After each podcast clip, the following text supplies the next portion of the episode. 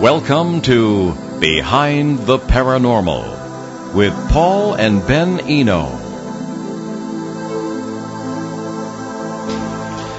What do governments really know about UFOs? What do UFOs have to do with climate change? Are our leaders afraid to tell us the truth, or is there another agenda? Are they in league with? No, I'm just kidding. Uh, well, hello there, and welcome to the 257th edition of Behind the Paranormal with Paul and Ben Eno.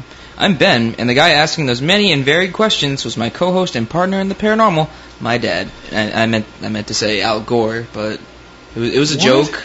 You know, climate change, Al Gore. Get it? Maybe just take the rest of the evening off. No, okay, whatever. But before we introduce our very distinguished guest this evening, it's time for our weekly contest, of course. All right, so the question from our last show two weeks ago was, what was the name of the Shawnee chief whose 18th century curse often gets the blame for weird happenings in the Ohio Valley of the eastern United States? Fr- Frank Jerzik from Worcester, Massachusetts, got the answer first. Chief Cornstalk, whose actual name was uh, Hoka- Hokalesqua, I believe I'm pronouncing that correctly, who lived from 1720 to 1777. Uh, he got the blame for everything from uh, bad crops that year to the Mothman outbreak of the 1960s that we frequently talk about on the show. Right, so uh, this week's question is, in what year did a UFO supposedly crash in a Texas town with the pilot dying and being buried in a local cemetery? Okay, so uh, if you got that right, win a copy of Light at the End of the Tunnel, a survival plan for the human species by tonight's guest. So call us locally at 401-766-1240 or nationally at 800-449-1240. If nobody gets an answer before the end of the show and you still think you have a shot, drop a line to me at ben at behindtheparanormal.com. Tonight we are privileged to have with us again the distinguished author, statesman, and speaker, the right, uh, the Honorable Paul, making you a judge here, the Honorable Paul T. Hellyer. Mr. Hellyer was enjoy, uh, has enjoyed one of the longest and most varied political careers in Canadian history.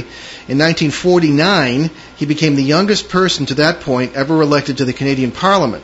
He lost his seat in the election of 1957, but returned to Parliament the following year. In 1963, he became Minister of National Defence in the Liberal government of Prime Minister Lester Pearson.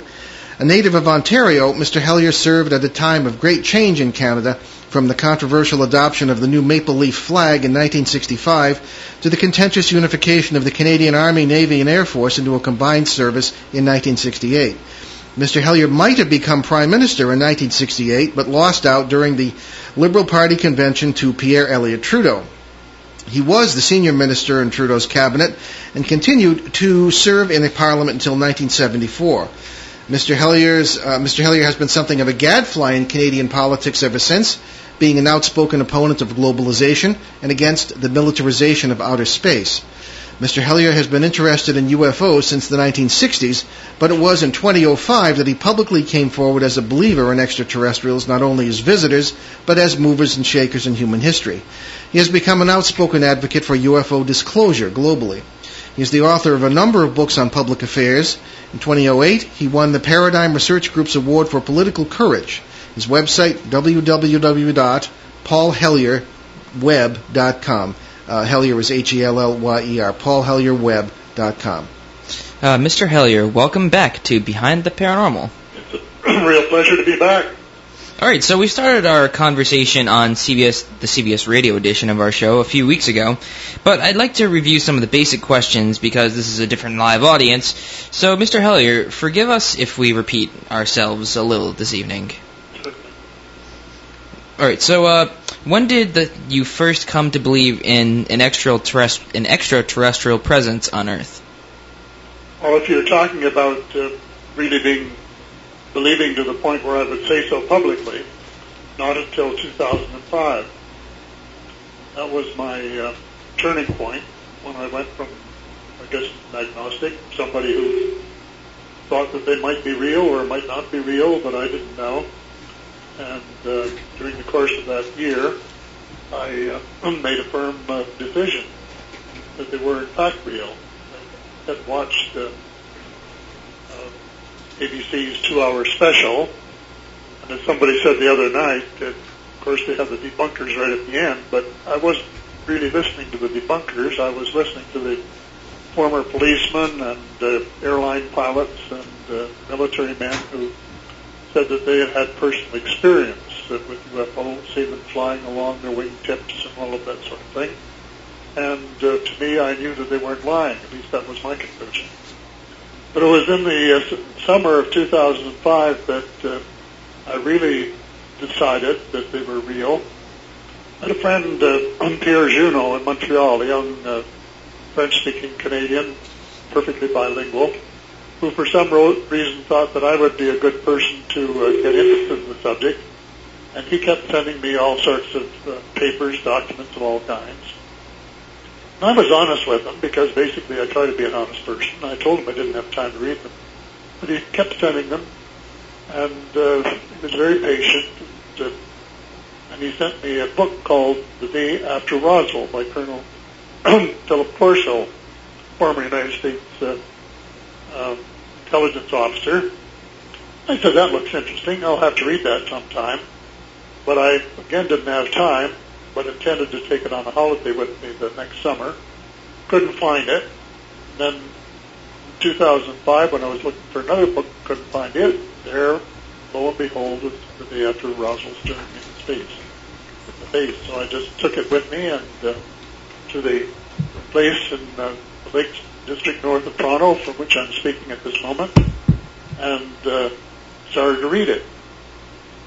And I found it intriguing I at one point said to myself, is it possible that this is uh, some kind of fiction?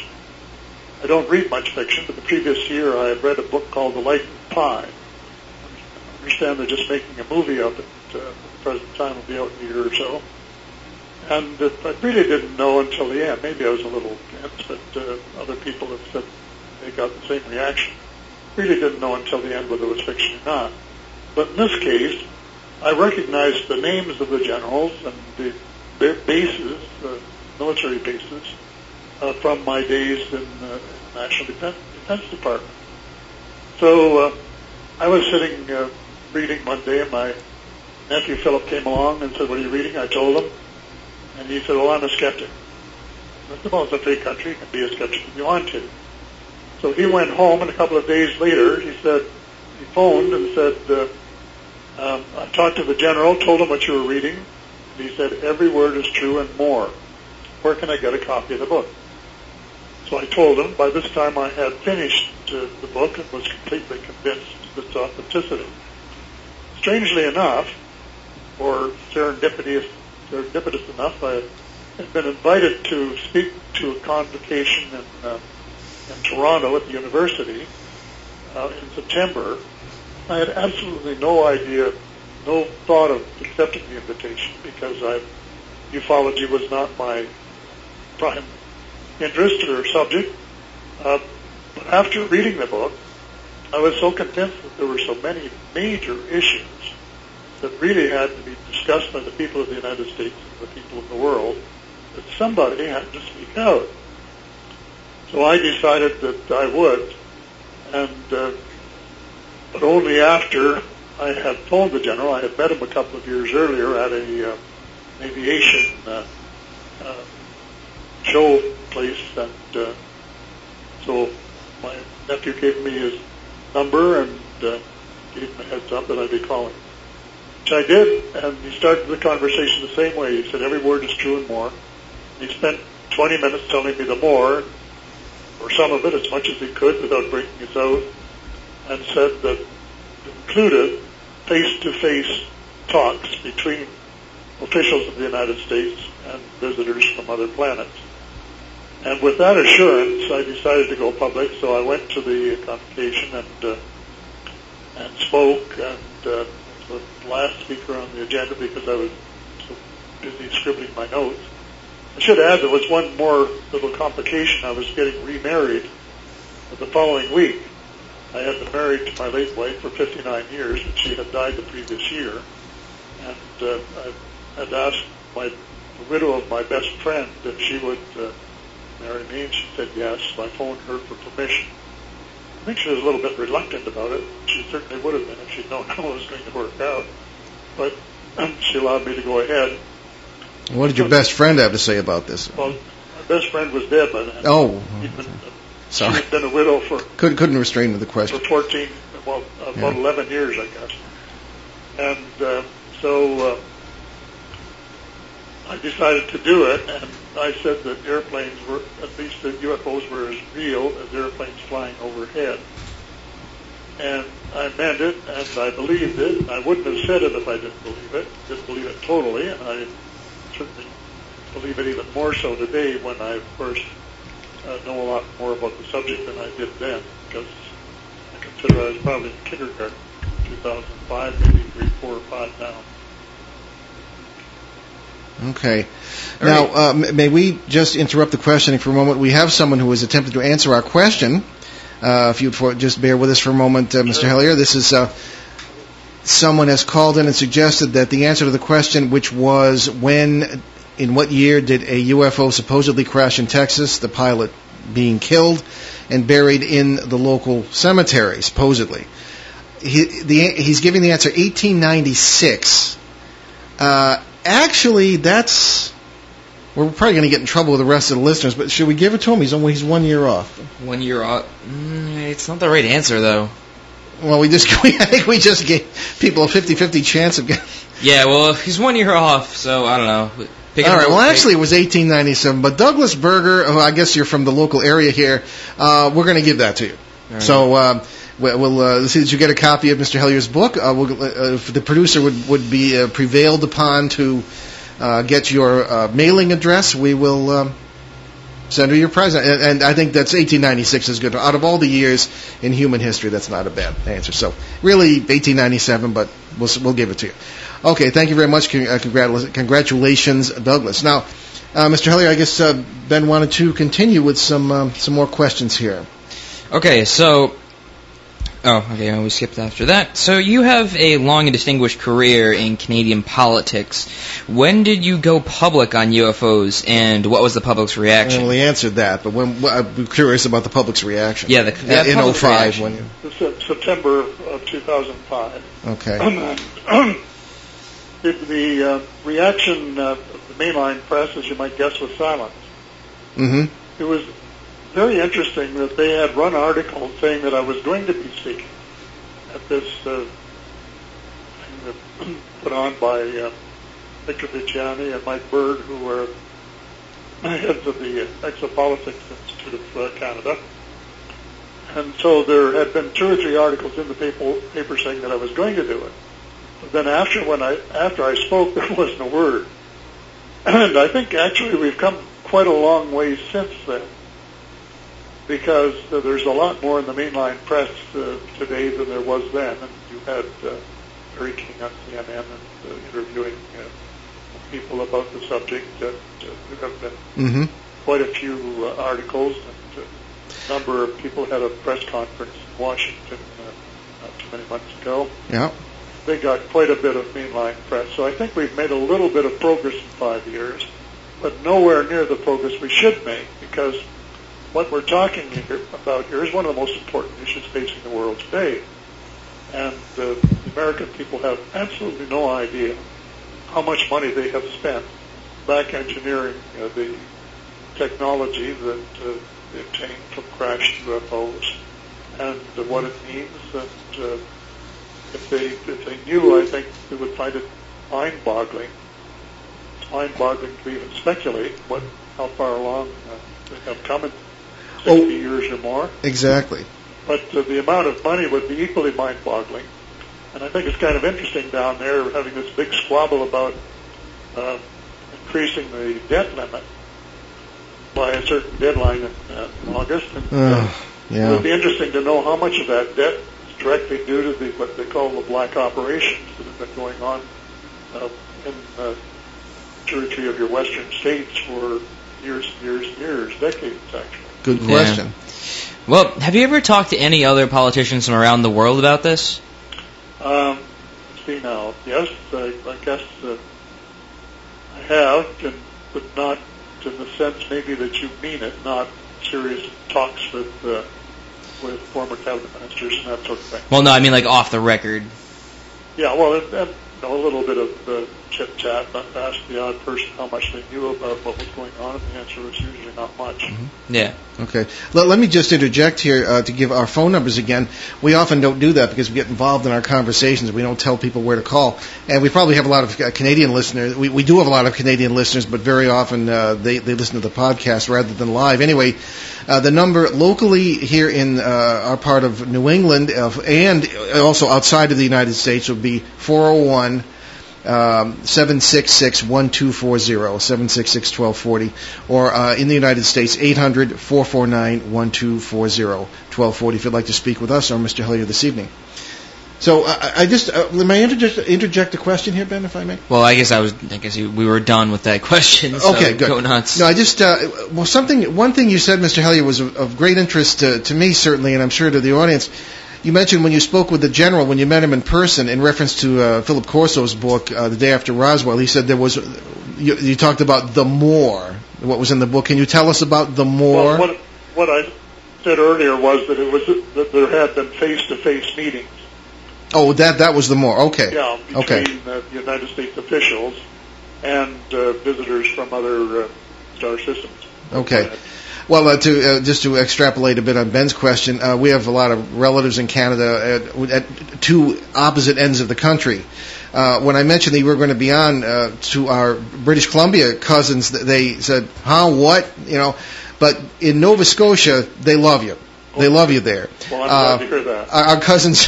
I like them too. Yeah, well, that's it. Well, our cousins in uh, in the uh, who were within the shouting distance of the Shag Harbor area uh, thought it was great you were going to be on, and they're, they're probably listening right now on their computers. Uh, but we have um, uh, one or two of them uh, were uh, indirect witnesses to the Shag Harbor event, which of course happened in the late 1960s. And uh, I was going to ask you if you had any involvement with that. Of course, let me just, for those who don't know what it is, uh, a UFO landed off uh, the in the vicinity of Shag Harbor, Nova Scotia, not too between Shelburne and Halifax, as I understand it, and was uh, submerged. Um, uh, there were, uh, I guess, military divers who were involved, and there was some sort of tracking going on, and uh, the thing apparently moved underwater and then was lost uh, to uh, our site anyway. So, w- were you involved in that in any way? I know you weren't. No, as a matter of fact, I didn't know anything about it until after uh, 2005. Okay, really? Okay. Because uh, it was just one of the things that I was briefed on afterward. And, okay. Uh, after I had gone public, of course, I got mail from all over the world, and a lot of documents. Some of them have been highly classified, and, uh, and a number of books, probably a couple of dozen books. I think all of which I've read, or most of which I've read. And Shag Harbor was one of the cases that uh, a lot of people thought that I would be familiar with, but hadn't until I learned the facts later. And it was a couple of interesting things about that. That this was considered to be a crash originally mm-hmm. in the water, and uh, the ship disappeared. And United States Navy divers were involved in coming up and looking for it. And then the thing, whatever it was, disappeared, as you suggested, and it was never seen again. And I guess it it was quite a revelation to a lot of people, including me, that they can travel at very high speeds underwater, uh, as well as the extraordinarily high speeds through the air and, space.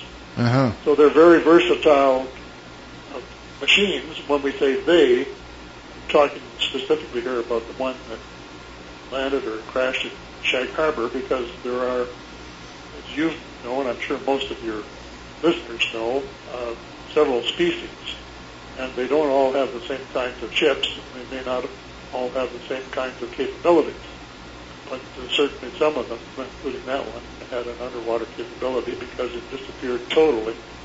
And despite the best efforts of the U.S. Navy, there was no sign of it on the bottom of the ocean there. Okay. Um, the next question is pretty much you, really pretty much answered that as far as uh, American involvement with UFOs and uh, your own contacts information wise. Uh, I'm curious about back engineering. Can you do you have any, any information about exactly what has been back engineered? Uh, certainly craft, I suppose, uh, or how many kinds of craft and what, what the results have been. And you know, in Corso's book, he suggests that uh, the information and the technology was fed slowly to a private industry. Uh, do you have any information on that? Well, he, I've had some people confirm that some of the things he mentions are true. That uh, even though they were old ideas, that fiber optics, for example, was one Hmm. Microchips was probably one of the most important uh, because it just revolutionized our uh, our communications technology totally. Mm-hmm. And uh, there have been a number of uh, of discoveries that uh, presumably were either due to the crash vehicles or Okay. were enhanced and speeded up the uh, development. Lasers, for example, I'm told were underway, but I think they certainly took a big leap forward after they uh, Okay. had a look at some of the laser applications from All right. We have a qu- okay. Uh, we have a question from a listener. Is the listener uh, on the line, or is this just a written question? Just a written question, because this is uh, from our caller. Uh, was Mr. Hellyer familiar with Wilbur Smith, the Project Magnet, uh, the head of Project Magnet in the 1950s? I was never met him and didn't really know anything about him until again after 2005. And I found out he worked in the, one of the departments that I headed. He worked in the Department of Transport. I became Minister of Transport, I guess, uh, just about after, just about the time he resigned. Uh, retired, I guess is the proper word. And uh, so I have since seen his top secret uh, memo. When I say top secret, it was top secret at the time. I think it's totally declassified now. Which he said that uh, he was very interested. He was seeking permission from his boss to uh, do some experiments in this area because he was his specialization was electromagnetics, and from what he knew about the craft, information he had gained from Washington, uh, this is a certain uh, parallel between the experiments that he and his, his section were doing and the characteristics of the ships that were reported to be coming to, uh, to Earth. So he got some information through the Canadian Embassy in Washington to the effect that uh, first UFOs were real, period. There was no question about it, and that subject was the most highly classified in the United States, even above that of the hydrogen bomb, which is you know, right up the top there. This was above the top, Mm-hmm. and that uh, they had didn't use the word back engineering. Well, the United States was very interested in the subject. I guess is the third point. The fourth one was that uh, they were already starting to look at the technology and find out what they could learn from it. And they had a group headed by Dr. Vannevar Bush, one of America's uh, foremost scientists. And this was the way back, you know, in the 1950s. Mm-hmm. So these these uh, efforts to duplicate or replicate the technology have been going on from that time uh, at least forward. You have to wonder what can be accomplished in 60 years. Uh, one of the uh, interesting.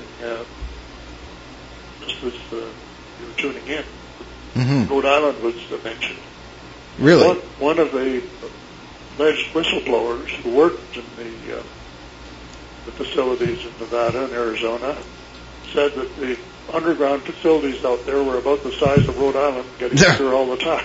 Yeah, Rhode Island is the standard size for a global measurement, I think. Know? Yeah. So, So, so I, I found that first mind-boggling. I- You know, it's hard to, hard to believe, but there sure are a lot of underground facilities out there. Not just one, but uh, but several, and they employ a lot of people and they consume a lot of tax dollars. that's amazing. they have accomplished a lot, but I'm not sure that all of it's good. Um, because I think they've been developing some diabolical weapons. Well, there. Well, that, that's true. There are mem- members of Congress who we know some, you know, who have been uh, questioning this and just get stonewalled. Oh. I'm sure the same thing happens everywhere. Well, we're going to take a commercial break, and we'll be right back on Behind the Paranormal with Paul and Ben Eno on WOON 1240 AM and, and ONWorldwide.com. And we'll continue our conversation with the Honorable Paul Hellyer. Okay. ON Radio. ON Worldwide. Hi, Rick Pickard here. The great sounds of rock and roll is back every Sunday from 1 to 4. Memory Lane will be playing songs from the 50s and early 60s. Be part of the great memories and sounds. See you there. ON Radio. ON Worldwide. And I just wanted to mention Amazon Kindle. Amazon.com is well known to everybody as a tremendous retailer of online books, uh, DVDs, and all sorts of other things. And they have a marvelous e-reader, electronic book reader. You can just hold it in your hand and literally download books and magazines and newspapers from all over the place. Uh, coming up on a million of these, including for my own books. And I just wanted to say that you should check it out. Uh, any of the um, uh, Amazon.com website certainly will give you information about the Amazon Kindle device. It's uh, as low as $139, maybe lower now since our last information. And it's also being sold, I believe, at Staples as well, the office supply store. And it's a wonderful investment for, especially for the summer, as you sit on the beach or in the under the trees in the uh, national parks of our great continent. You can certainly enjoy any book you'd like, pretty much anywhere, anytime, without the expense of these four dollar a gallon trips to the bookstore or from having to buy the books. The books themselves are about half price or less than the actual retail copies of the, of the, the printed editions. So check it out, Amazon Kindle. And I also wanted to mention something of extremely local interest here in the Blackstone Valley of New England. And uh, usually in New England we have clam bakes, but here is an example of a pig pickin'. Now, if you're like me, I did. I, I had to be in. If I were I not married to a South Carolina belle, I would not know what a pig pickin' was because you don't usually have those north of the Mason-Dixon line. But this is a pig pickin' barbecue at St. Michael's Ukrainian Orthodox Church, Southern style pig roast. And uh, this uh, tickets are on sale now for this at uh, the church in Woonsocket, Rhode Island, here where we uh, broadcast from. Uh, the event will take place on Sunday, July 17th and that's from 11 a.m. to 4 p.m. It's next week. Uh, the pig picking uh, is a significant part of the culture of the South, and the senior Ukrainian Orthodox League at the church is presenting the this cuisine to the Woonsocket community as a means of raising funds for their organization, dedicated to the church and devoted to the youth. Anyway, the menu will include uh, pulled pork, southwestern style chili, cowboy beans, cornbread, coleslaw. I'm going to show up to see just what, what half this stuff is. Uh, pastries, and there's an optional children's meal of a hot dog and beans. I know what that is. Anyway, uh, reservations are limited to 200 attendees. Tickets are $20 a person uh, for adults and $5 for children, 12 and under. And uh, I know that's of strictly local interest, but hey, if you want to come from Los Angeles or Toronto or, or, or uh, Nunavut or, or, or Florida or anywhere, they'd love to have you. So, again, uh, check it out at uh, www.stmichaeluoc.org. stmichaeluoc.org. Okay, very good. So let's get back to our guest, uh, Mr. Hellyer. And I think, uh, Ben, have you you have more questions? Of course, I always have questions. I, I have one that, that you just raised in the commercial. It's on the Kindle. And I saw my first one over this last weekend. My daughter-in-law has one. Oh, really? Yeah, and of course she had to go look up my books. Oh, very. You know, that's a great idea. Look up Mr. Hellyer's books too. Many, many books So- on public affairs. we're- we won't compete, but we're we're parallel. In, Well, we're on the same team with the Kindle here, And so one, uh, one of my books, of course, you have mentioned already, was Light at the End of the Tunnel. that's going to be the prize for our guest. the human species, and the other one is uh, is called A Miracle in Waiting: Economics of Common Sense. And boy, could some your people in Congress ever use that today if they would just take time to read it. Uh, Well, if they if they can read, uh, you know, not to be insulting to our Congress, but they're they're not held in very high esteem in this country at this at this point. Most of them. A word about the uh, light at the end of the tunnel. It has a long chapter in it about uh, uh, the extraterrestrial presence and technology, and uh, it's sort of a primer. So if you have uh, friends who are skeptics or agnostics, why this would be a good place for them to start. Excellent. Because I have uh, included a lot of interviews that I've done with people who uh, have been in the business, and they include uh, interviews with people who have been abducted and uh, who have brought back information and who have brought back information that's important to the future of the world. Uh, too, uh, Jim Sparks is one, for example, who has really been abducted more times than just about anybody. And I have a long quote in my book from him with advice from the extraterrestrials that he was talking to about what we should do to save our planet. And they're very concerned about what we're doing to our planet. They think that we're uh, that we're blowing it. And uh, I, I, I don't usually plug my book so much because uh, I'm not in the business of selling books. I've never broken even on one yet. But if you want to know what's going on in the world and who's pulling the strings and why so much has gone wrong and then what has to be done about it, My Light at the End of the Tunnel, A Survival Plan for the Human Species is a good book for you to take either in its uh, hard copy or uh, or soft copy uh, hmm form or by electronics. Either way, but it would be a good read if you really want to know what's going on in the world and why things are in such a mess today. Very good. Well, I'm glad you mentioned that. Uh, of course, you know we we, um, we disagree with you a little bit on uh, being sure of the intentions of some of these, and we'll get into that later. But while we're on the subject of your books, uh, why don't you tell us about uh, the rest of them because they're all very interesting and very valuable. Well, the, most of my books are uh, are not in print. Uh, I wrote one called uh, "Damn the Torpedoes," which was my fight to unify the Canadian Armed Forces, and uh, that's a, uh, a very interesting book for anybody who wants to know how government works. And I guess the, the lesson from it is how difficult, bordering on impossible, it is to change anything that's significant in government. So, you know, people can get elected and say they're going to do marvelous things.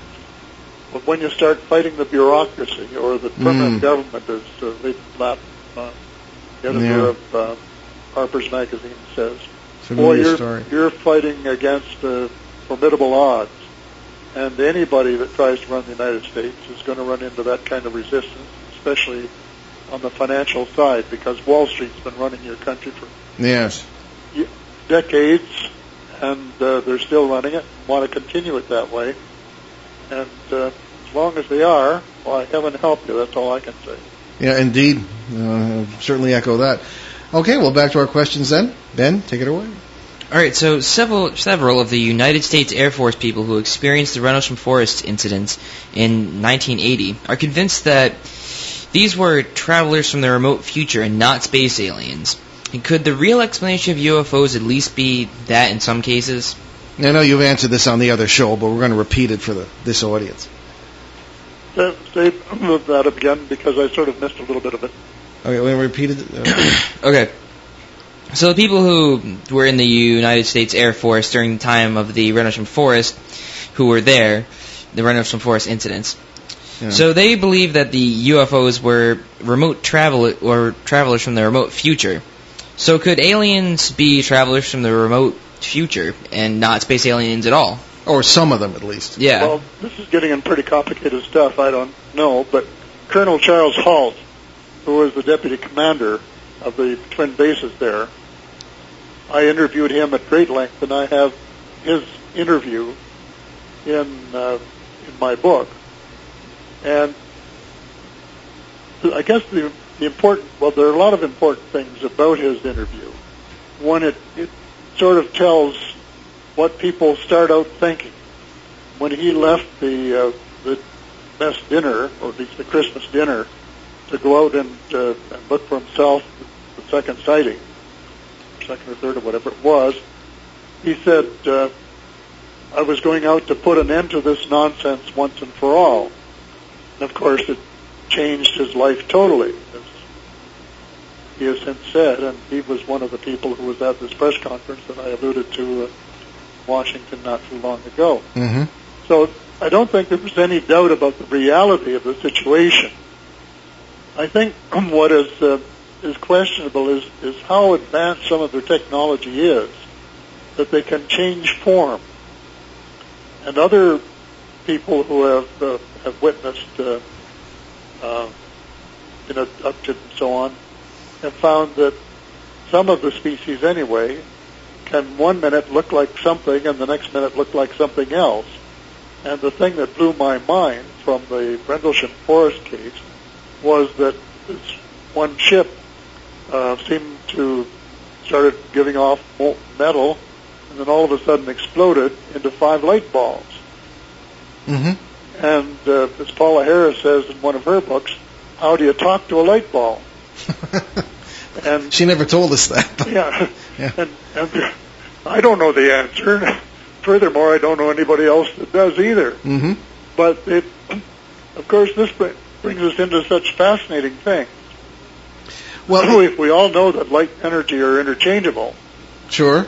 and so it shouldn't surprise us too much if there are advanced technologies where you can switch back and forth from one to the other. Well, w- this leads us really right into my question, which is if, and we got into this a bit on the last show, but if the technology of this kind is so bizarre, you know, a solid object seeming to break into smaller ones, and you know the mold, the uh, what, what Halt described also to us as molten metal, looking like it was dripping from the craft, and all this things that we just they're just beyond our understanding technologically. Maybe the the the moral, ethical, spiritual, whatever standards of these people are just as far beyond us. I mean, are we sticking our necks out with movements such as the exopolitics movement? I know of which you are a supporter, and the exopolitics movement is the idea that cooperation, law, goodwill should extend beyond Earth to include these visitors, if that's what they are. I just, you know, I in 40 years of working in other areas of the paranormal, I've learned not to trust these things. And I'm just curious why you feel that these aliens, if that's what they are, can be trusted. Well, because uh, I have no reason not to. I guess that's the the, uh, the substance of it. In our last uh, broadcast, you raised the question of Dr. Hawkins, Yes. and I took exception to what he was saying because he said some things that he wouldn't have said if he had been as knowledgeable as as we all are. He, you know, Well, he also thinks God is a fairy tale. I think the problem is that Stephen Hawking thinks he's God, and maybe that's the problem.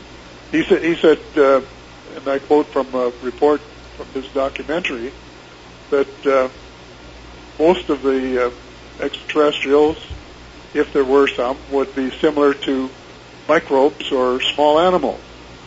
But then he added that advanced life forms may be nomads, including looking to conquer and uh, and dominate uh, new planets to colonize them. And I guess my reaction was, first of all, if he had, if he was familiar with the species that are here, and there and some quite real differences between them. I think we discussed the tall whites on the previous show, did we? I believe so. Yes. Uh, well, you know, th- they are so much like us that some of the women were able to go into Las Vegas and shop and not be recognized. And uh, so there's there are, there are great differences. But two things. One, I think spiritually they are more advanced than we are. This is the general trust of what I have been able to learn from reading all sorts of people, including Dr. John Mack, who Hmm. was so deeply involved in, uh, in talking to people who have been abducted and so on. And secondly, they could have taken us over anytime they wanted to, in the early 50s or 60s at least, maybe even now. How do we know they didn't? How did we know they didn't? Hmm. Well, I don't know. I, I think because we're doing the same stupid things that we've been doing for, for Yes. decades. The, the, in the United States today, you just raised an interesting point. That the the policy that the Congress is trying to ram down the throats of Americans today was exactly the same one that was done in the 1930 and 31 to 32 depression, Hmm. and will have exactly the same result. You're right.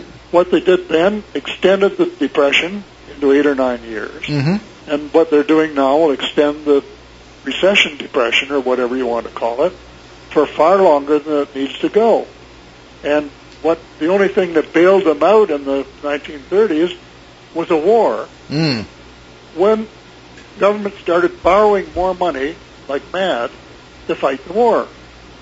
And this, of course, is part of what the international monetary cartel really likes. They love war because governments start spending money like crazy and borrowing it from the banks who make it created out of thin air and then have to pay it back with interest.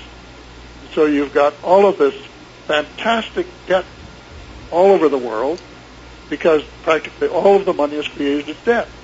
And poor British, for example, they're still paying interest on the on the bonds that they took from the uh, moneyed class at the time of the Revolutionary War in the United States. Goodness, I didn't realize that. At least you folks have had enough had enough sense once, Lincoln, not to make the same mistake again. But then you reverted right back, adopted the British system, and have run up this fantastic debt, none of which was really necessary. Yeah. Simply because you sold your Congress sold you out to the Federal Reserve System. Well, 90 the- the- years ago, and you've been suffering the consequences ever since. Well, the question might arise, uh, leading us right back you know, from the economy into the the uh, alien. Pre- if this alien presence is real and and relatively pervasive in uh, certain circles, uh, is there a connection between the mess we're in and the aliens, either from the viewpoint of them causing it or them being able to help? And I'm talking also about global warming, which you mentioned in your book. Well, I, I, I don't think so, but the, if you want to get into the spiritual aspect of things, that there's no doubt in my mind, and I certainly state this in the book, that there are forces of good and evil that extend far beyond the, the boundaries of, of uh, Earth. And so we can be getting advice, as we, as we do, from voices that can tell us to do good things or tell us to do bad things. And you know, take a guy like Hitler, for example. The people he listened to, the voices that he listened to, told him to do some absolutely horrendously horrible things. And other people that I know who are going out uh, giving food aid to the to the refugees and uh, and doing operations uh, on people's eyes and so on for free and trying to do good in the world, trying to do right. Can use the word righteousness if you want to, because that's just doing right. But there there are people who are doing right, and there are people who are doing wrong. And if you want to say, well, these influences come from outside of the uh, from the planet, I wouldn't want to argue with that because I think they're we're getting both messages, and the, and the question is which uh, which uh, wave band you tune in on. Yes. That, that's a problem we all have, I'm afraid. Uh, you know, how to interpret, you know, various messages from various directions saying different things. It's um, part of the human conundrum, I think. Uh, now, I just wanted to. You, you yourself have had a UFO experience, if, if only once. Could you tell us about that? Yeah, my saw my first one last October, and just from the the uh, driveway outside of the building I'm sitting in. It was a uh, October night, and my wife went out in the patio to uh, to take a look at the stars and couldn't see anything because of the trees. Or a wooded area, and then she went out the other way to the driveway, and for some reason or other, just to be sociable, I guess, I put on my hat and followed her out. She looked up in the, uh, the western sky said, "Oh, there's a star." I looked up and there it was. For some reason, I turned around and I said, looked to the east. I said, "Hey, there's one over here that's far, far brighter. Take a look." And that began 20 minutes of nearly breaking our necks looking up at this thing, which would change position in the sky two or three degrees in as many seconds. And we started eliminating things. Is it a, a star? No. Is it a satellite? No, is it is it the space station going by? No, because it goes by much faster than that. And I checked that out after I got back to Toronto. Yes, and it was it couldn't have been anything but a UFO, which is not surprising because in my book I have a picture of one that was taken by our from our dock, just uh, 200 yards away, uh, about uh, two years ago, I guess. Then there was a sighting here at our place uh, about 15 years ago, and some of it we used to operate it as the uh, little tourist resort, Hmm. and about a dozen of our guests were having a bonfire out on the, the lakeside. And uh, they saw this thing zooming around the southern uh, side of the lake and reported it in the morning. And uh, two or three of them, I think, had been tasting a little bit of Jack Daniels. and so uh, there was a fair amount of skepticism. But there were three people of the of the people who were there, three of them probably nine or ten, who didn't drink a single thing, absolutely totally. They saw exactly the same thing. They said there was something, and it, they described how it moved, and moved the same way as the one I described that we saw last October. Okay. So well, there, there was a also there was a landing not far, about ten miles from here. That uh, a landing. know, Yeah. That the lake you referred to was that Lake Ontario? oh, this is Lake Muskoka.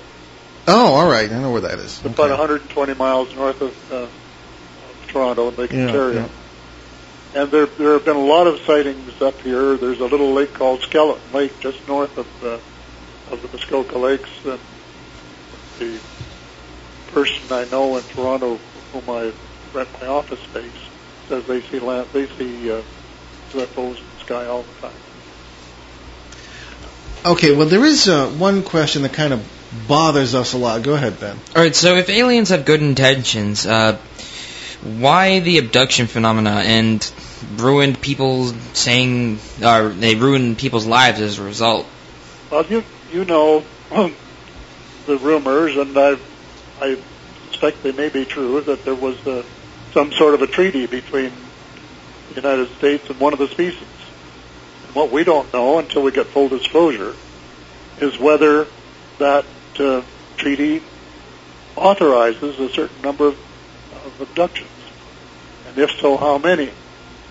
And the sort of the theory is that this one species had been engaged in genetic engineering to the point where they had nearly genetically engineered themselves out of existence. And they had to look for some new genetic material.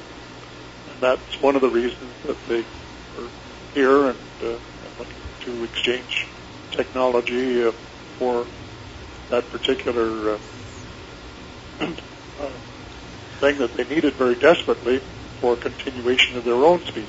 That's um, the implication there. Is I mean, obviously, species individuals of different species cannot mate unless they are very, very similar uh, DNA wise. So the implication here is that these are these people are very, very similar to us. Is that what we're talking about? Well, I'm not a geneticist, so I can't say, but I, I do know that they allegedly they have uh, managed to uh, create a hybrid species. Why? Well, I guess to continue their To continue the okay. yeah. All right. And, and going back to Wilbert Smith and the contacts that they had back then, they, they got the distinct impression that the visitors were here to help us, to teach us a better way of doing things, to revolutionize our way of doing things, to so that we would abandon wars, fighting and uh, killing each other and all that sort of thing, and uh, have more of a of a heaven on earth. And uh, Wilbert Smith was intrigued and wrote some beautiful things as to what he thought was possible if we would listen.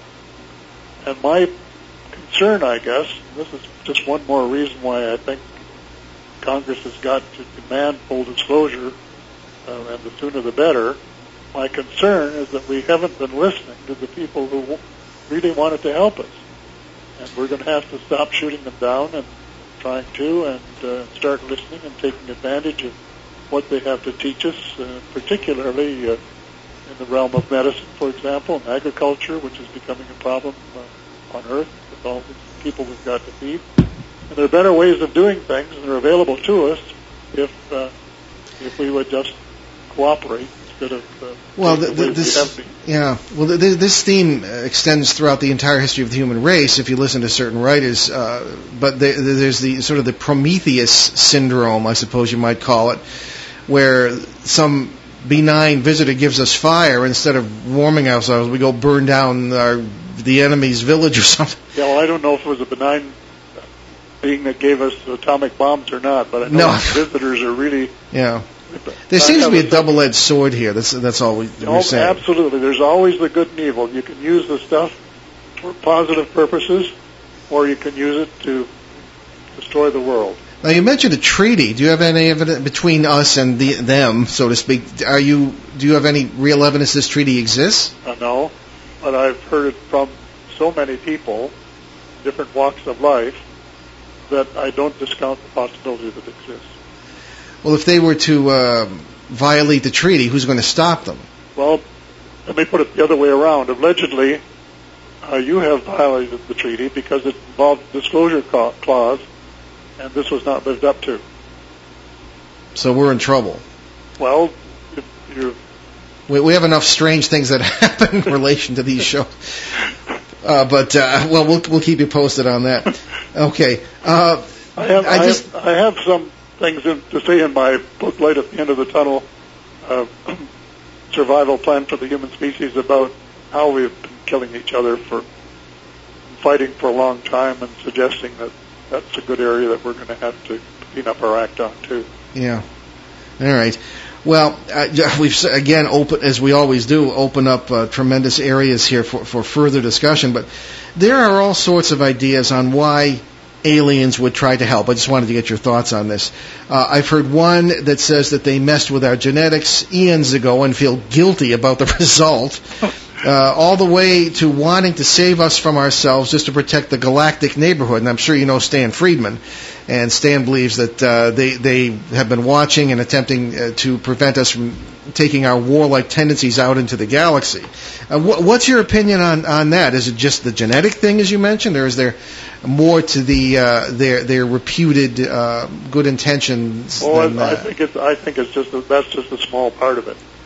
I, I think that they're, for the most part, uh, that the species are benign, and if there is one that isn't, then I would like the people who are in the loop to tell us who it is and why they have come to that conclusion.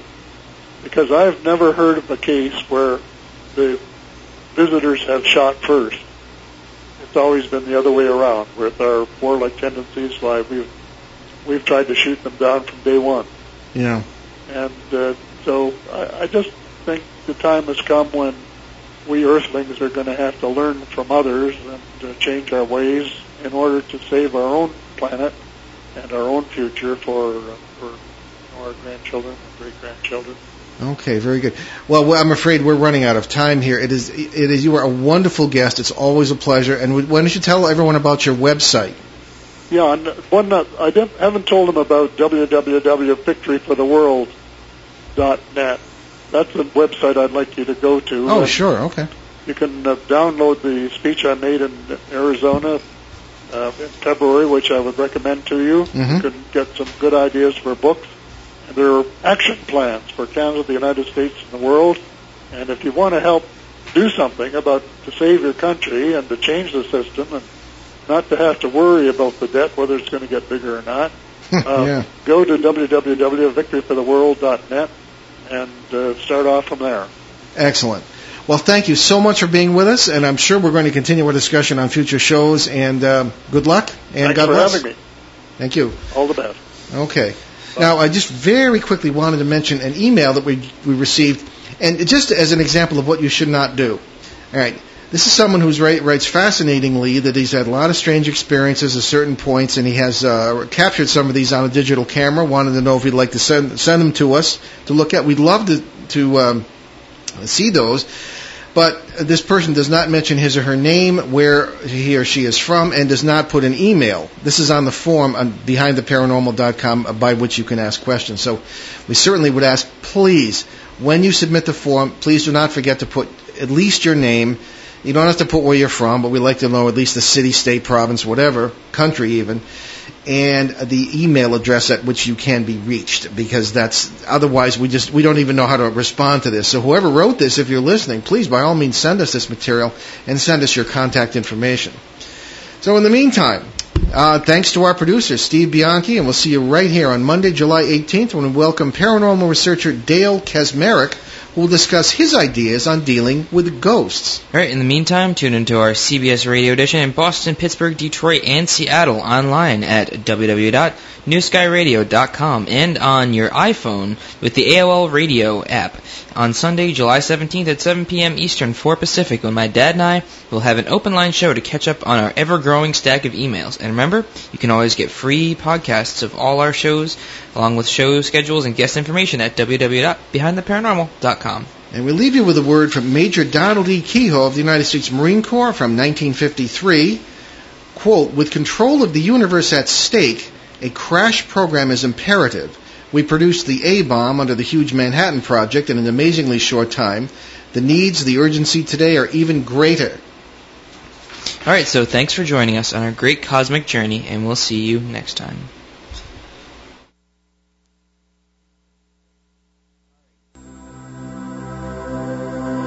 Return to this radio frequency 167 hours from now for another edition of Behind the Paranormal with Paul and Ben Eno.